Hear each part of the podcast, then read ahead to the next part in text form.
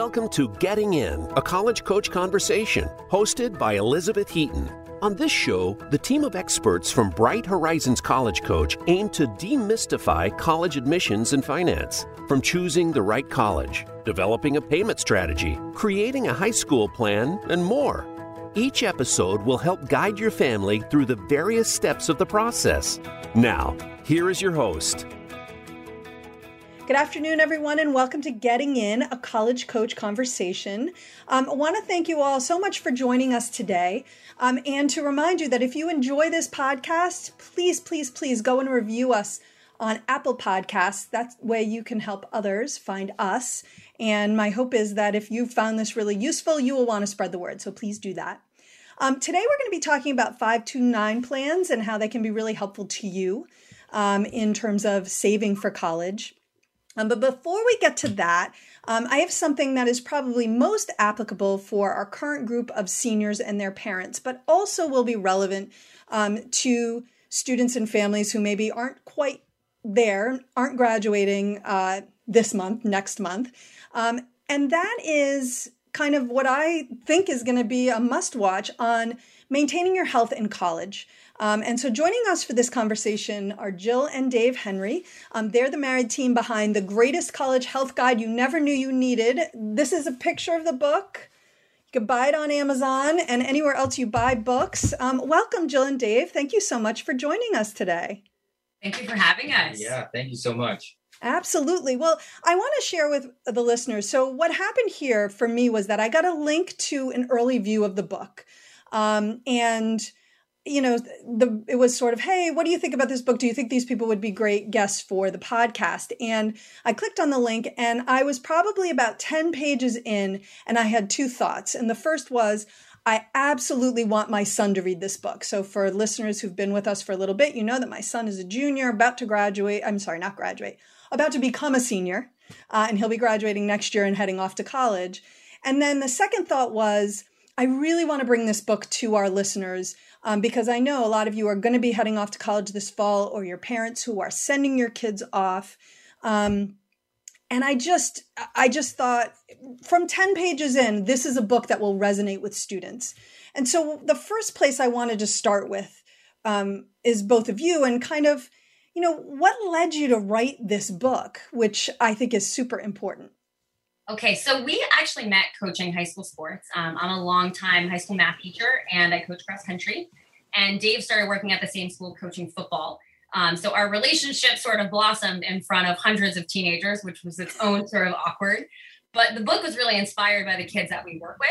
Um, as a cross country coach, I, I oftentimes find myself seeing kids finish out high school sports with me because my runners end up being in two camps. They either are runners year round and they go to track, but more often than, than not, they're kids that just run cross country. And so high school sports are over for them forever um, for the seniors right. in the fall. And so um, four years ago at this point, at the last meet of the season, one of my seniors came up to me with tears in her eyes, uh, realizing that sports were over and now she was responsible for getting exercise on her own, which was enough of a burden. But her question to me was, Coach, how do I not gain the freshman 15? Um, and she wasn't being flippant. I think it was a concern that is so talked about in the media. Particularly girls really worry about it. And so um, I promised her that I could help. And I think initially Dave and I thought, oh, we'll just put together some workouts and some like a dining hall guide for you. Um, but to really do this topic justice, it required a whole lot more work than that. And so four years later, um, we finally have the book on it. But but it really has always been rooted in the idea of we just wanted to help these kids that we know and other kids that we don't navigate this transition because it, it can be so much more tumultuous than kids are led to believe. The freshman 15 is one piece of so many things that are really hard about that transition. And so this book was really born out of a desire to just help prepare them for that.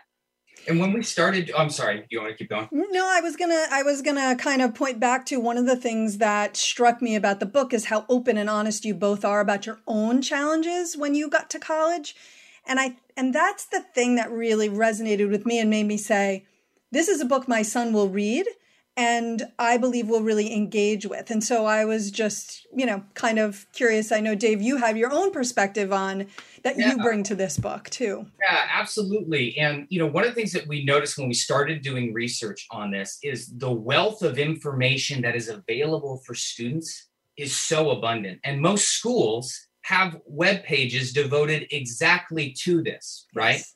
And so the disconnect of the information was something that struck us from the very beginning of how is a lot of this available and yet somehow it's not landing with the people that it needs to land with right? right so when we started going down the road of doing this project it wasn't just about doing research and making sure that we have the best information available but how do we contextualize that and start a conversation rather than saying this is what you need to do yes this is the path you need to walk none of us are perfect right? And none of us receive information that way. And we found it so much easier to root this in stories, first and foremost, our own personal experiences as mm-hmm. an entry point into these topics, but also including as many stories as we could from students across the country. And so, on, on top of our own personal experience, we conducted a survey to over hundreds of kids across the country, all different colleges. Um, we had a psychologist help us develop the questions that we sent and the responses that this survey elicited were so powerful, so vulnerable, so human. And that felt like to us the best way to have these conversations, not just about what do you eat when you're in a dining hall, but right. what do you do when you feel terrible about yourself? What mm-hmm. do you mm-hmm. do when you feel like you've been partying too much? Um, and so that's why including this collective feeling of this is a community we are all in this together yes. felt like such an easier way for somebody to get a non-judgmental introduction into taking care of yourself. Yeah and the non-judgmental piece feels particularly relevant to me because again that's what i as i was reading it i thought that there isn't no one's saying oh you shouldn't do that you shouldn't do this just say no all of those things. At the same time you're not saying just say yes to everything instead wow. right instead what you're saying is you're going to be faced with a lot of choices. And here are some ways to think about those choices. And that struck me particularly in the section around alcohol. It's, you know, I think when when I talk to families and students, you know, sometimes I hear I don't want a party school or the parents really don't want a party school and a little part of me in the back of my head always thinks, well, every school has a party scene. I hear what they're saying, I understand it, but every school does have a party scene. And I think it's better to think about how will I navigate whatever the scene is wherever I arrive rather than I just want to go to a place where it doesn't exist because I don't think that place exists in this in this country anyway. And I was curious about your thoughts on that element of it. Yeah, well, uh, you know, drinking culture is part of America. And like you mentioned, regardless of which campus, although there's going to be variety in like, you know, some places have a much larger Greek life scene, some places have a completely dry campus. Um, to your point, there's going to be people who are going to want to party, for lack of a better term, on every campus. And so, mm-hmm. A, having information about, well, what does this actually do to your body? How mm-hmm. do you determine how much is too much? And then B, learning some tactics for saying no if that's not something that you want to do. Right. And one of the things that we got back in the surveys that was so cool was so many people echoed this idea that I was really scared that people were going to pressure me into doing something I didn't want to do. And the first time I said no, everyone was so receptive. Right. And nobody cared about trying to peer pressure. Nobody was like going out of their way like it was some plot to get me to do something I didn't want to do. And that feeling of empowerment is so much stronger when you're hearing it from your peers, right? Yeah. And we're just telling you, like, you can always say no. um, you know, and part of the experience for these kids going to school is learning for themselves, well, how do I want to do this? And setting rules for themselves. And so that was so important to us is making sure that there was a very clear understanding of A, how do I make sure I don't get in trouble with my health, with yeah. my schoolwork, right? But B, um, how do I make this integrate into my life and be rules for me? So I know I only have two drinks when I go out. Or I've looked up that if I have three drinks within one hour, my blood alcohol content is going to be so high, I'm going to be in a bad spot. I can't do that, right? Right, right. I could have three drinks over the course of a night of multiple hours, uh, but that information isn't uh, getting across when the message is don't drink until you're 21. Right, you know? right. Because going, you're going to face it, right? You, yeah. you, there's going to, it's going to be there. And as a parent, you know, part of me hopes that my son will say, no thanks, I'm not 21. And then when he is 21, he will suddenly have a beer and it'll all be great. But I also live in the world and I went to college and I know that that's unlikely. And so, and that's, that's what I really, if my, if our listeners take away nothing from this, that is my, the, the reason why I think this book is so valuable is that it's something your kids might actually read and listen to and it might talk about things in a way that I don't know, maybe you don't, as a parent, it might make you comfortable, it might make you uncomfortable, but it will, I believe, really resonate with your student with a positive message. That's that's my take on that. Um, you know, another chapter that really resonated with me was the one on food because I will tell you that I absolutely had this challenge. I definitely gained the freshman 15. If I was so inclined, I might put up pictures of me before I went to college and then like after six months there, you know, you go and, and like there's pizza, there's ice cream, there are three different choices of entree. And if you get one thing and you don't love it, you could eat half and then go get a second. And then you could always have a slice of pizza at the end. So, anyway, that really obviously resonated with me. I'm curious which sections of the book you're finding are resonating the most with both parents and students, or if there are different sections resonating with different populations. It's been so eye opening. We've sent it to parents, we've sent it to students, we've had it looked at by professional reviewers, and there doesn't seem to be one chapter that everybody's gravitating towards. I think um, kids are either gravitating towards something that they're worried about or something they knew nothing about. And a lot of them are coming back and saying sleep is one that's been really surprising for them. They didn't realize the impact of sleep, um, or they didn't realize there was a, a right way, quote unquote, to be thinking about it.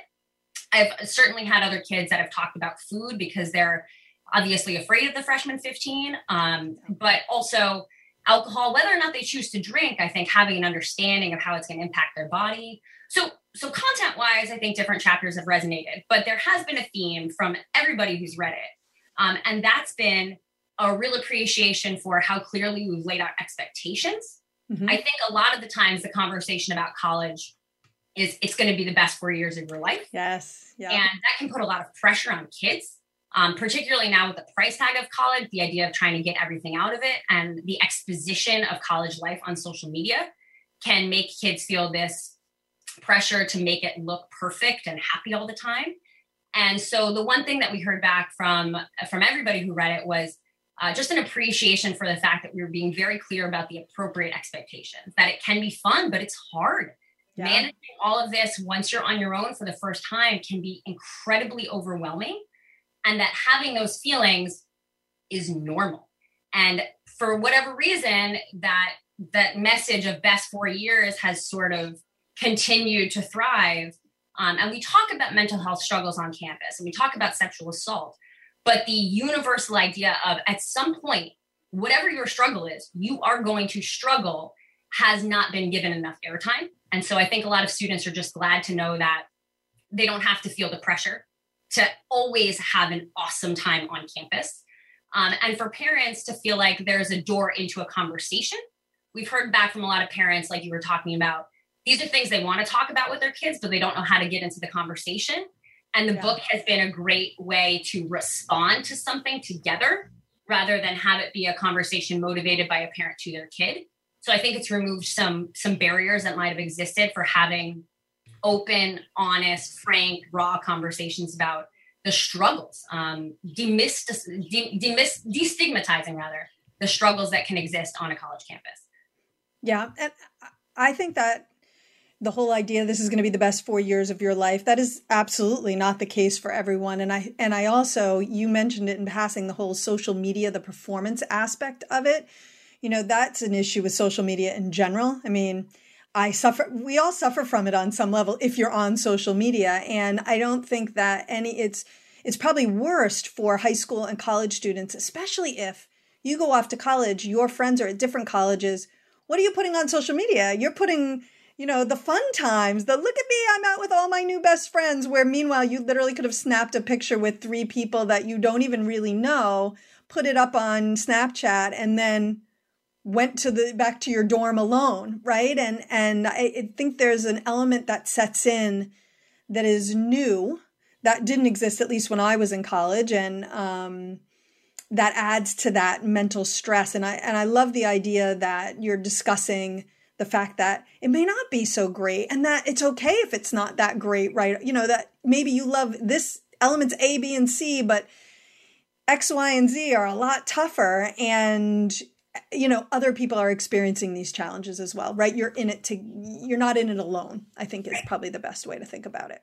Right. And, and from social media, I think there's two things that you can take from that. We, we really celebrate the sort of fitness influencers, the people who are posting about what they eat and how they exercise. And that ends up prioritizing how you look versus how you mm. feel. Yeah. And that's something we really wanted to give airtime to in the book was having students really look inward and think about how they're feeling physically, but also mentally, emotionally, and recognizing that, yeah, the beginning might be hard, but health taking care of yourself is a constant ebb and flow. I mean, we're, we're 12 years out of college, 14 years out of college at this point.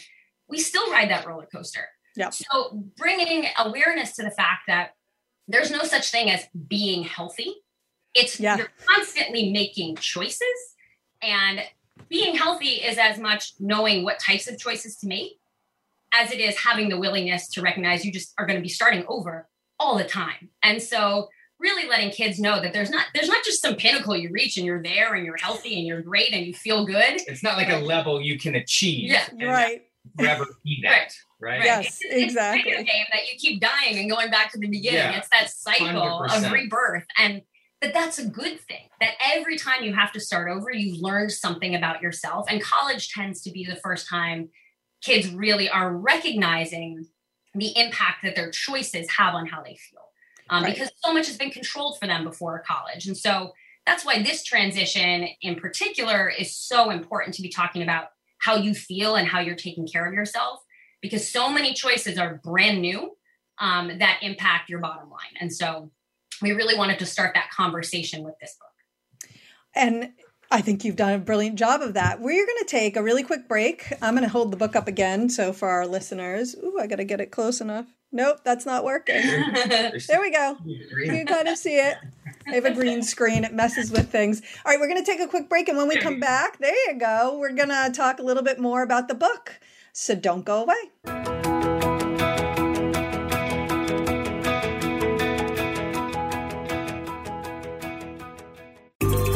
Out what's happening on the Voice America Talk Radio Network by keeping up with us on Twitter. You can find us at Voice America TRN. When it's time to go through the college admissions process, look to Bright Horizons College Coach for ethical guidance and customized support. Our educators will get to know your students' ambitions and talents, help highlight hard won achievements, and create a plan for getting into a top choice school. That plan includes helping your student choose classes and extracurriculars, create a college list, brainstorm and edit essays, and navigate college financing options. Visit getintocollege.com to learn more. College admissions can be stressful, but Bright Horizons College Coach is here to help. Our college experts, who worked in admissions and financial aid at some of the nation's most selective institutions, offer ethical, customized assistance based on each student's individual strengths and interests. Students receive one on one guidance throughout the process, and our 100% success rate means all of our students have been accepted to college. Visit getintocollege.com to learn more.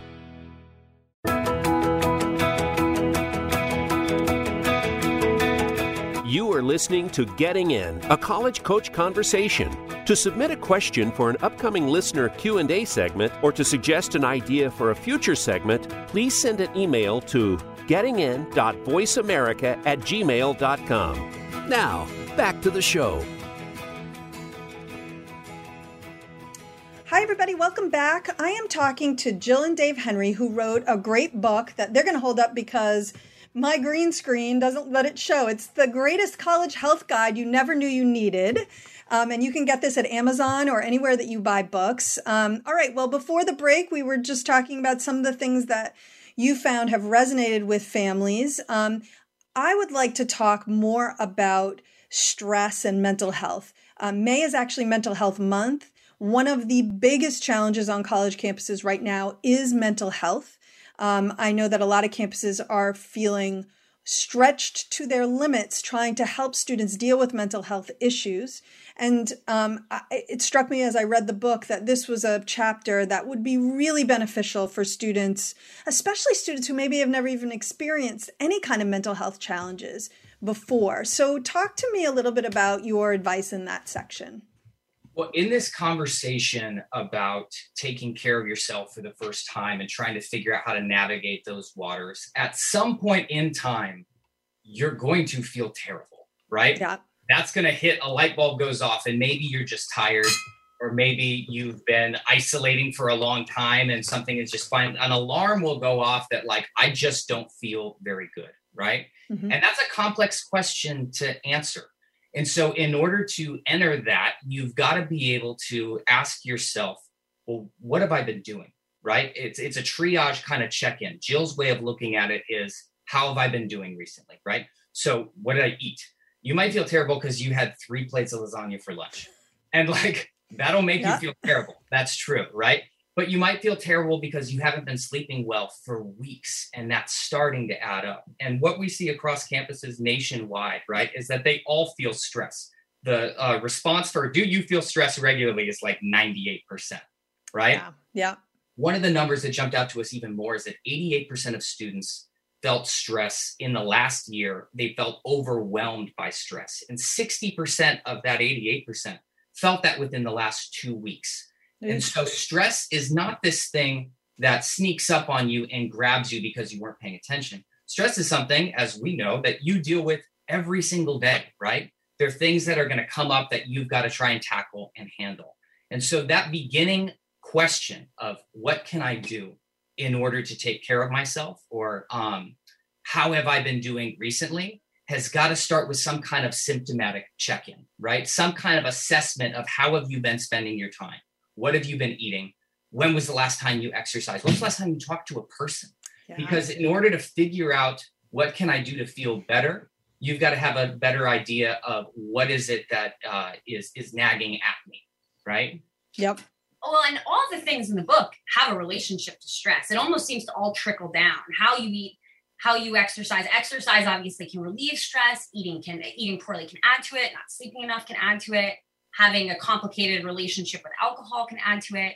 And so at the at the root of everything is really like dave said how are you doing? But so much of that can have an impact on just how you're feeling mentally and emotionally. And like we said earlier because so many decisions are you know being made by these students for the first time ever it can become very overwhelming. And one of the things we heard from a lot of students that we spoke with was the freedom which yeah. they're so much looking forward to, ends up being one of the most challenging things to navigate. Because um, it's in all aspects. It's not just with the choices you make about food, but it's just your time. Compared to life in high school, you have you might have two classes in a day, um, but your day is opened up in a much different way than you're used to. And managing that time wisely can be very challenging because you're so excited about yes. it, so new and novel that you don't take a minute to sit down and prioritize what do I need to get done so that I feel good about what I've what I've done with my time today. Um, and for a lot of kids, it can be be difficult to learn to sort of give credence to those intrinsic rewards of just like what makes me feel good about myself, and and that's from an internal standpoint, not an external thing. Like I I got ice cream after dinner and that was fun, so that felt good, but more just about how can I adopt some habits that make me really proud of the way that I'm living? Right. And I think for a lot of kids, it is a trial and error thing. We have a whole chapter about trial and error. I think as much as you can advise and give tips for how to sort of navigate the waters, there is a certain amount of failure that has to happen in every one of those areas for you to really figure out what works for you. Because what stresses me out and how I cope with that is very different than what stresses Dave out or what might stress you out. So I think a part of it is just learning how you tick. And it, it can be really exciting. It's also very hard. Um, but again, I think recognizing that when you're struggling with mental health stuff, you're not alone. There is help. There are things that you can do. Um, and talking to your peers and realizing that you're not the only one struggling is is a great first step because it can be like i used earlier um, really help you destigmatize how you're feeling we talk about mental health but are students really comfortable being very open and vulnerable with how they're feeling? Maybe maybe not. And it can be hard to at 19 18 years old be broadcasting that you're really struggling um, and be honest and open and not make a joke out of it. I was talking to a senior recently who said the pandemic one of the highlights has been it's easier to be honest about stress. She was like there's no reason to make a joke out of it because everybody's hurting. And right. so maybe one good thing that comes out of this is kids can feel more freedom to talk about how they're feeling um, and how they're not feeling great and have honest conversations with one another and lean on each other more than they maybe had before. Yeah. No.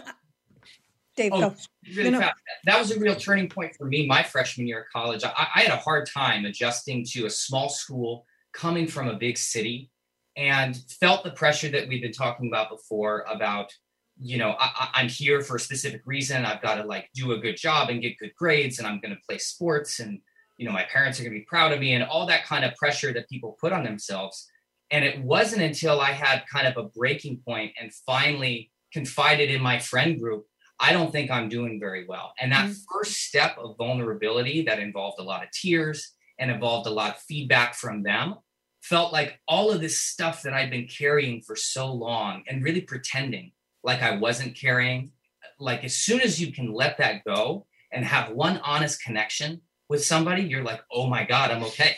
Like I, yeah. I, I feel better just being able to communicate this stuff, right? And in the conversation that we've been having about social media and about the perception of happiness and uh, the perception of my, my life is so great and feeling this weight of I've got to maintain this at all times, just finding any of these outlets for real, vulnerable communication whether it's somebody who you've known your entire life that you can take a walk and call and and and have a conversation that is not rooted in the life that you're created in this bubble at the school where you are so you have a break from that. Or if it's just somebody on your floor that you're having a conversation with for the first time and and striking up that genuine connection not only gives you the relief from that burden of carrying those things but it opens this platform for them to do the same right, right. yep yeah, I think that human connection is so important. Um, and I also, getting back to what you guys are talking about in terms of having all of these decisions now that you get to make, you know, I remember just that I no longer had a curfew and I would look at my watch and think, oh, I, it's almost time for curfew and I don't need to go home, so I'm not going to. And how ultimately that led to probably a few too many really late nights out until I said to myself, maybe I need to impose my own curfew. And I'm I'm curious if there are th- ways to maybe ease that transition a little bit. Um, being mindful that we have not only student listeners but a lot of parents who are listening you know things that maybe our current crop of seniors who are going to be going off to college can be doing this summer specifically around that kind of decision making and handling stress and things like that one thing that we actually we we touched on a little bit in the book, but I think we've synthesized since we finished with the book was actually advice that was given to me when I was pregnant with my son. Um, so years ago by a friend who had previously had a child, and she was like, "I want you to write down five to ten things that just you can do in ten minutes that don't cost any money um, and that put a smile on your face or relieve stress or make you feel positive and productive." And I was like, why? I know what those things are. And she's like, but you won't in the moment. When you're yeah. feeling overwhelmed, you're going to forget everything you know about how to take care of yourself and what works for you. And you're going to need that list. And sure enough, it was in the notes app of my phone. And I remember, and I gave it to Dave too, because sometimes when you're feeling so wound up in your own ball of sadness or stress, whatever it is, it can be really hard to remember that you have some things that have worked for you in the past um, and so, one of the things that I suggest to a lot of my runners is, particularly after they've graduated and you have this open summer, um, and yes. you might have a job, but in a lot of cases, the obligations of the things you've been trying to do, the boxes you've been trying to check to get into college over the last four years, you're free yes. from that. Is spend some time getting to know yourself and think about some things that you can do very quickly. Um, again, that that are cost effective um, and fairly easy to do, like connecting with a friend. Maybe it's just going for a walk. Maybe it's listening to a podcast. Um, but something that can help you just recalibrate. It might not be the solution, but it'll at least help you refocus so that you can start surging towards a solution. And so that's one of the things that I, you know, suggest a lot to my runners is just spend some time this summer making that list and put it on your phone. And if you have the relationship with your parents where you'd feel comfortable sharing that with them, do it. So if you call them in a panic, they have some suggestions that they can remind you of that worked for you. Yeah. Um, and spending some time on self discovery before you get there, because once you're there, it's it's it's a carnival. I mean, the beginning of college is we describe the dining halls as a cruise ship buffet, but the whole thing can feel like a crazy four month long vacation. Um, and so so busy that it's really hard to carve out time to reflect um, and to get to know yourself even better without other distractions. And so that's one thing I think students can focus on um, during the summer. In terms of habits that you talked about, I think a really, this is coming from me as a coach, but for those students who are student athletes, learn how to exercise on your own. It is yes. it's such a challenge that I don't think I had even considered when I went to college because I'd always exercise. What I didn't realize is I exercised because I had a coach that was telling me what to do. And I had a practice time. And I had people who would, you know, be annoyed if I didn't show up. Um, and once you once you're done with high school sports, you have none of that. And we have a lot of students who were mentioning in their quotes, they were terrified of going to the gym because you do have, you know, men in, in tank tops in there lifting 100 pound bar I mean, dumbbells in each hand and really setting the stage for what that gym might look like. Um, and so students don't realize there's all shapes and sizes and strength levels uh, in the gym. And that's just one piece of it. But learning how to give yourself some accountability, why maybe you want to exercise or sleep right or eat well uh, in the first place. Just spending some time putting some habits mindfully into place during the summer so that when you get to college, you already have a sense of this is how I want to live. This is what makes me feel good. This is what makes me feel in control. And also recognizing those are going to get obliterated within the first few weeks. but at least you know what to go back to. At least you have a baseline that you can return to um, that was working for you at some point. Right. And to piggyback off that, the idea of adding structure and adding a habit, just to talk about the how. How do you do that for a yes. second? Start with one. Yes. Okay. If you want to add exercise to your life, or if you're going to take responsibility for that, only decide I'm going to do it this amount of days. I'm going to do it at this exact time. And that idea of how do you structure your life when everything is unstructured, just focus on that one thing.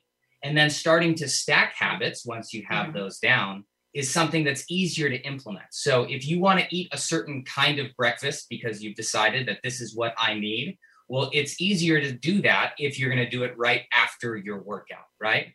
Or to translate this to the college setting, if you know that the gym is not near your dorm room, then go work out right after the class that's by the gym, right? Yep. Or wherever yep. it is that you want to work out. But by attach, start with one habit, okay? Just do that for you. And then once you feel like you've got this regularly incorporated, add only one more on top of that, right? And try and stack those together. That's a way that it doesn't feel like, well, I have to program my whole life starting from scratch. I've never done this before. No, you don't. All you have to do is one thing. Start there, okay?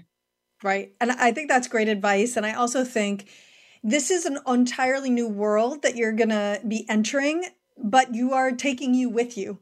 So I, I always get nervous when I see students who are sort of like, I'm going to be an entirely different person when I get to college and I'm going to do, you know, I normally procrastinate when I was in high school, but I'm not going to procrastinate where I get to college. Well, no, you probably are. You're going to fall back on what's familiar, right? So to your point, maybe pick one thing that you would like to do differently or that you would like to establish as part of your routine and then build those other things in um, rather than imagining it's the the change in venue is suddenly going to miraculously change you into a different person um, which is another thing that i see. And then i think sometimes students get frustrated and upset when it doesn't happen that they kind of become grown-ups or new people all of a sudden right?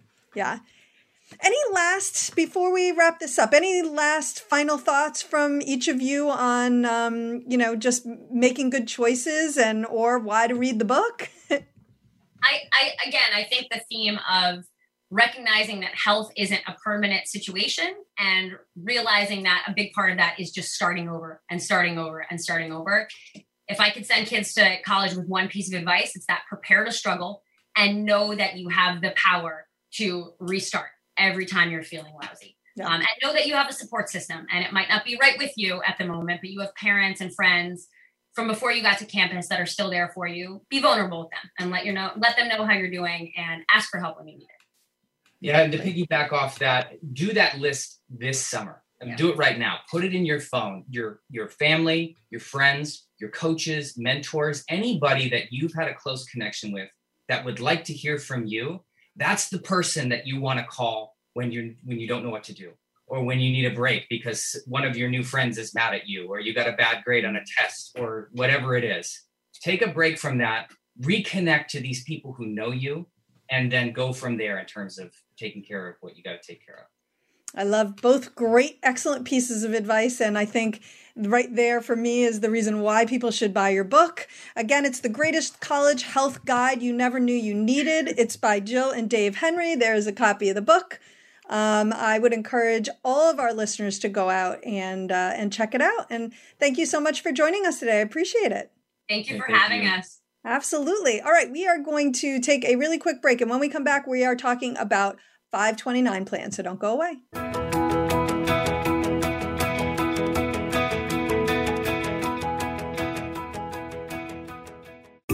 Find out what's happening on the Voice America Talk Radio Network by keeping up with us on Twitter. You can find us at Voice America TRN.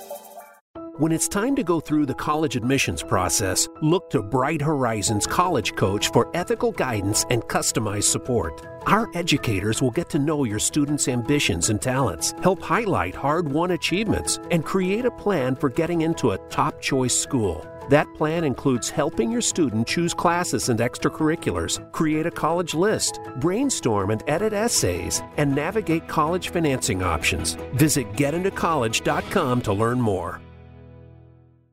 College admissions can be stressful, but Bright Horizons College Coach is here to help. Our college experts, who worked in admissions and financial aid at some of the nation's most selective institutions, offer ethical, customized assistance based on each student's individual strengths and interests. Students receive one on one guidance throughout the process, and our 100% success rate means all of our students have been accepted to college. Visit getintocollege.com to learn more.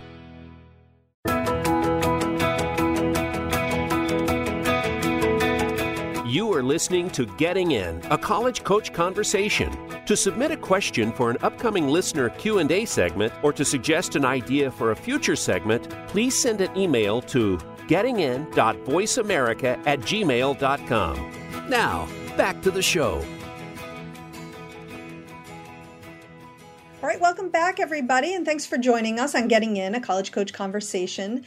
Uh, it is May and uh, in fact, right now, when this airs, it's May 27th, and two days from now is a huge day in the college finance world. It is. Uh, it is 529 plan day, May 29th, 529 plan day, go figure. Um, and so we figured we would take advantage of that and talk about 529 plans today. And joining me for that is my colleague, Michelle Richardson, who is also a former, former financial aid officer. She worked at the Mayo Clinic uh, College of Medicine. She's also a former executive at both Chase Student Loans and Sallie Mae. Hi, Michelle. Hi, Beth. All right. Well, we're talking 529 plans. Um, and uh, just in general terms, you know, remind families that this is a great way to save for college. Um, what are a few key components that families need to know about 529 plans?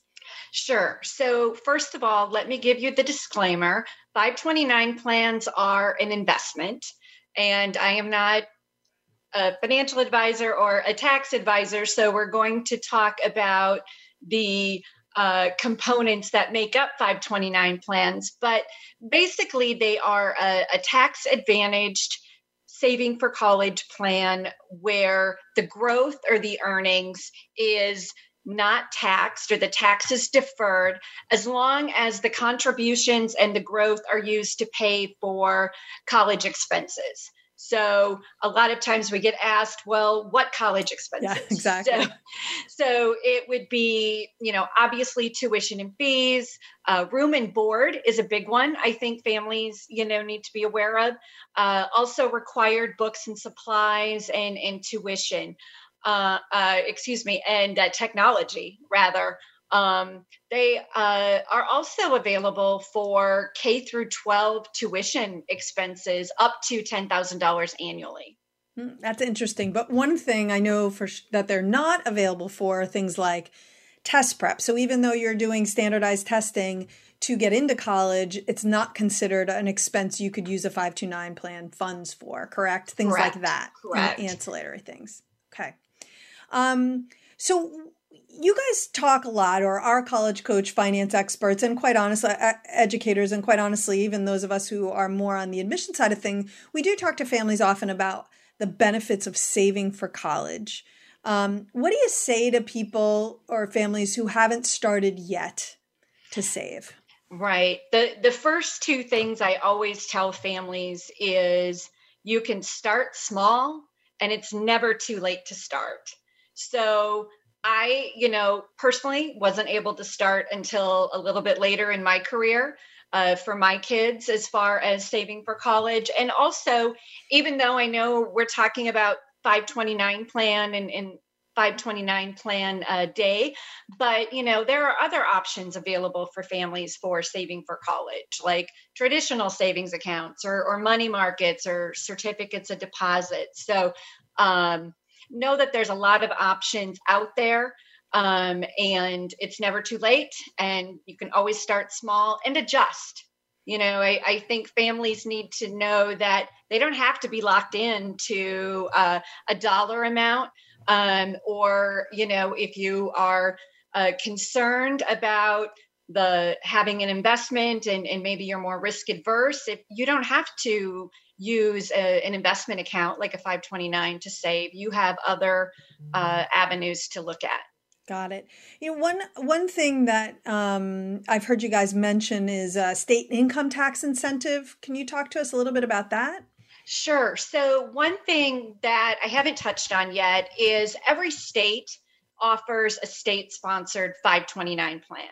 So one thing when we get asked in, in talking to families, well, if every state offers a 529 plan what plan do i go with? And obviously we we're not giving you know investment advice but i think it is good for families to know that about 30 states if you are a resident in that state uh, they offer a state income tax incentive if you open a 529 plan in that state. So uh, there could be um, tax deductions up to you know various amounts but that might be you know something families look for initially if they're considering a 529 plan. Is there is there one place they can go to see which 30 states do that or is it more you just kind of have to check with the state where you're in that you live um, in that, that's a great question. I use uh, and most of us use the resource called savingforcollege.com Mm-hmm. It's a, a very, I would say, unbiased website that has all the state 529 plan information. It's updated. Um, it has a performance history. Um, and they do a, a, very good job talking about the various uh, news points and changes, if there are any tax changes with 529 plans and other saving for college vehicles. Got it. Okay. And one other question before we um, move on from the topic of just kind of getting started. Um, I know that the American Relief Act, I, I, think I was just reading that there are going to be some um, child payments coming up. What is, you know, what do you think about? Is that a good way to maybe start saving? Well, I think it's something that families should consider because I, I just recently read an article that said about 39 million households uh, covering almost 90% of the children in our country um, are going to, are set to receive these up to $300 a month payments per child mm-hmm. and um, i believe they're starting in july so if families you know most of them might not have been expecting this. So it might be a good opportunity for families to look at maybe using those dollars to start a, a saving for college plan or beef up uh, maybe what they've already started to save for for college. So um, it's a nice opportunity for families and and something for them definitely to consider if they're financially able to do so. Right, absolutely. I mean, anytime it's it's money kind of found money that you weren't expecting if you don't need it to put food on the table and for the for those kinds of things it could be a great opportunity to start feeling like you're doing something towards the college saving process. So i love that idea. Um, so we talked a little bit about um, states. Maybe that might incentivize families um, they have their own 529 plans but are there other things that they're doing for lower income families to get them to open 529 plans Yes, and actually, we have a blog uh, coming out talking specifically about this, but there are some states that offer 529 plan grants for lower income families in that state. And so states will often do uh, a seed contribution. So um, for example, Massachusetts, their their baby step savings plan will give an initial fifty dollars if mm-hmm. residents in that state open a, uh, their baby step plan. Um, and some states will also offer matches, whether it's dollar for dollar mm-hmm. um, or certain percentages. Like Louisiana uh, will match up to 14% of, of families' uh, contributions. And so again, it in in a way, some families are, are leaving a little money on the table. Um, you know, and and another thing, kind of going back to the comment I made about starting small. Um, you can open many of these plans at, for an initial twenty five dollar, you know, contribution and and so because um, I, I think sometimes if families look at the cost of college today it can be daunting to yes. think, oh my gosh, I cannot save that much. You know, why bother? Right. And so, um, and and I think you know anything that you can try to to save early on, and maybe get a tax advantage and not pay tax on the uh, earnings and the growth might be uh, an opportunity again for families and and to maybe look at your state 529 plan if they offer grants like this. Yeah, I mean, if it's basically free money if you if you right. meet the qualifications, right? And who would ever turn down free money? So, um, right, um, absolutely something to look at. So when I introduced the segment, I did say, you know, this is a huge day in the college finance world. I'm I was slightly tongue in cheek. Um, there are probably other days that are a bigger deal, but um, that said, there are states planning to celebrate 529 Plan Day, and I'm just curious you know, how they're doing that. What are some ways in which states are celebrating? Right, right. So, well, if you're an Alaska resident, you can go to a, a few different places and, and get free ice cream um, across the state if you open a, a 529 plan. Uh, but other states like Washington, uh, Arizona, um, Iowa, the state where I, I came from, Maryland, um, they are offering uh, opportunities to win $529 or even $1,529 to uh, open a new 529 plan for, for residents. Um, Wisconsin and Utah and Minnesota are offering matches for new accounts that are opened in, in May by the end of the month. And I know we're getting kind of close to the, the end of the month. Um, but um, Virginia residents, they probably will really want to listen up because the state of Virginia plan is giving away three $10,000 contributions to new uh, Invest 529 accounts that are opened with at least $25 by wow. June 1st. So, you know, take note of that if you're from uh, Virginia. And and the other thing I think the listener should know is anybody can open a 529 plan. You know, it doesn't have to be you, a parent. It could be the grandparents. It could be, a, you know, aunt or uncle. Um, so that is something if they're a resident and, and are looking for something uh, to start saving for college, they could look at. Got it. really quickly, um, because we're coming up on the time, is there a downside if the grandparent opens it or if it's opened in the name of the child? Any advice on, you know, whose name it should be in? Should somebody other than the parent open it or should the parent open it? Yeah, great question. Um, so currently, uh, if anybody outside of the parents open a 529 plan, um, that could uh, negatively impact any need based financial aid eligibility. Mm-hmm. Um, with the FAFSA simplification that is starting in the academic year of 2023, that is uh, changing or looking mm. to be changed. So, uh, non parent or non custodial uh, parent uh, 529 plans. Um, may not negatively impact moving forward in in 2023 we're still getting some uh, information on that. And the other thing uh, to touch on as far as who the account name should you know whose name should be on the account. The one thing to know with the 529 plan is whoever opens the account is the participant or the owner um, and then the student is the beneficiary. Got it. Um, and 529 plans currently um, if they are opened by a, a, custodial parent, they do not typically, uh, they very uh, mi- minimally impact need based financial aid eligibility. Got, got it. So, right. Because that's mostly, that's income based, a lot of that uh, exactly. financial aid. I learn things.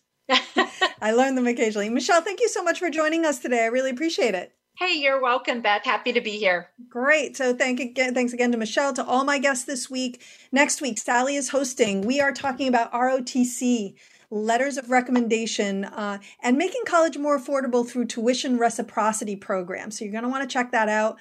Again, please leave us a review on Apple Podcasts. The more we get, the easier it is for others to find us and to get uh, what we hope is great information that we're sharing with everyone. If you have any questions, send them to us at Facebook um, or on Instagram. We are at, at College Coach BH. And also, I have my own Instagram at Elizabeth Heaton92. You could also email your questions, gettingin.voiceamerica at gmail.com. Um, if you are curious about things we've talked about in the past, if you go to our blog and you do a search for a particular topic, it will also pop up um, any um, podcasts that we've done on that topic. So it's a little bit of a, a you know, sort of a search engine uh, in a way that you wouldn't anticipate it. And then don't forget, because we are here every Thursday at 4 p.m. Eastern and 1 p.m. Pacific.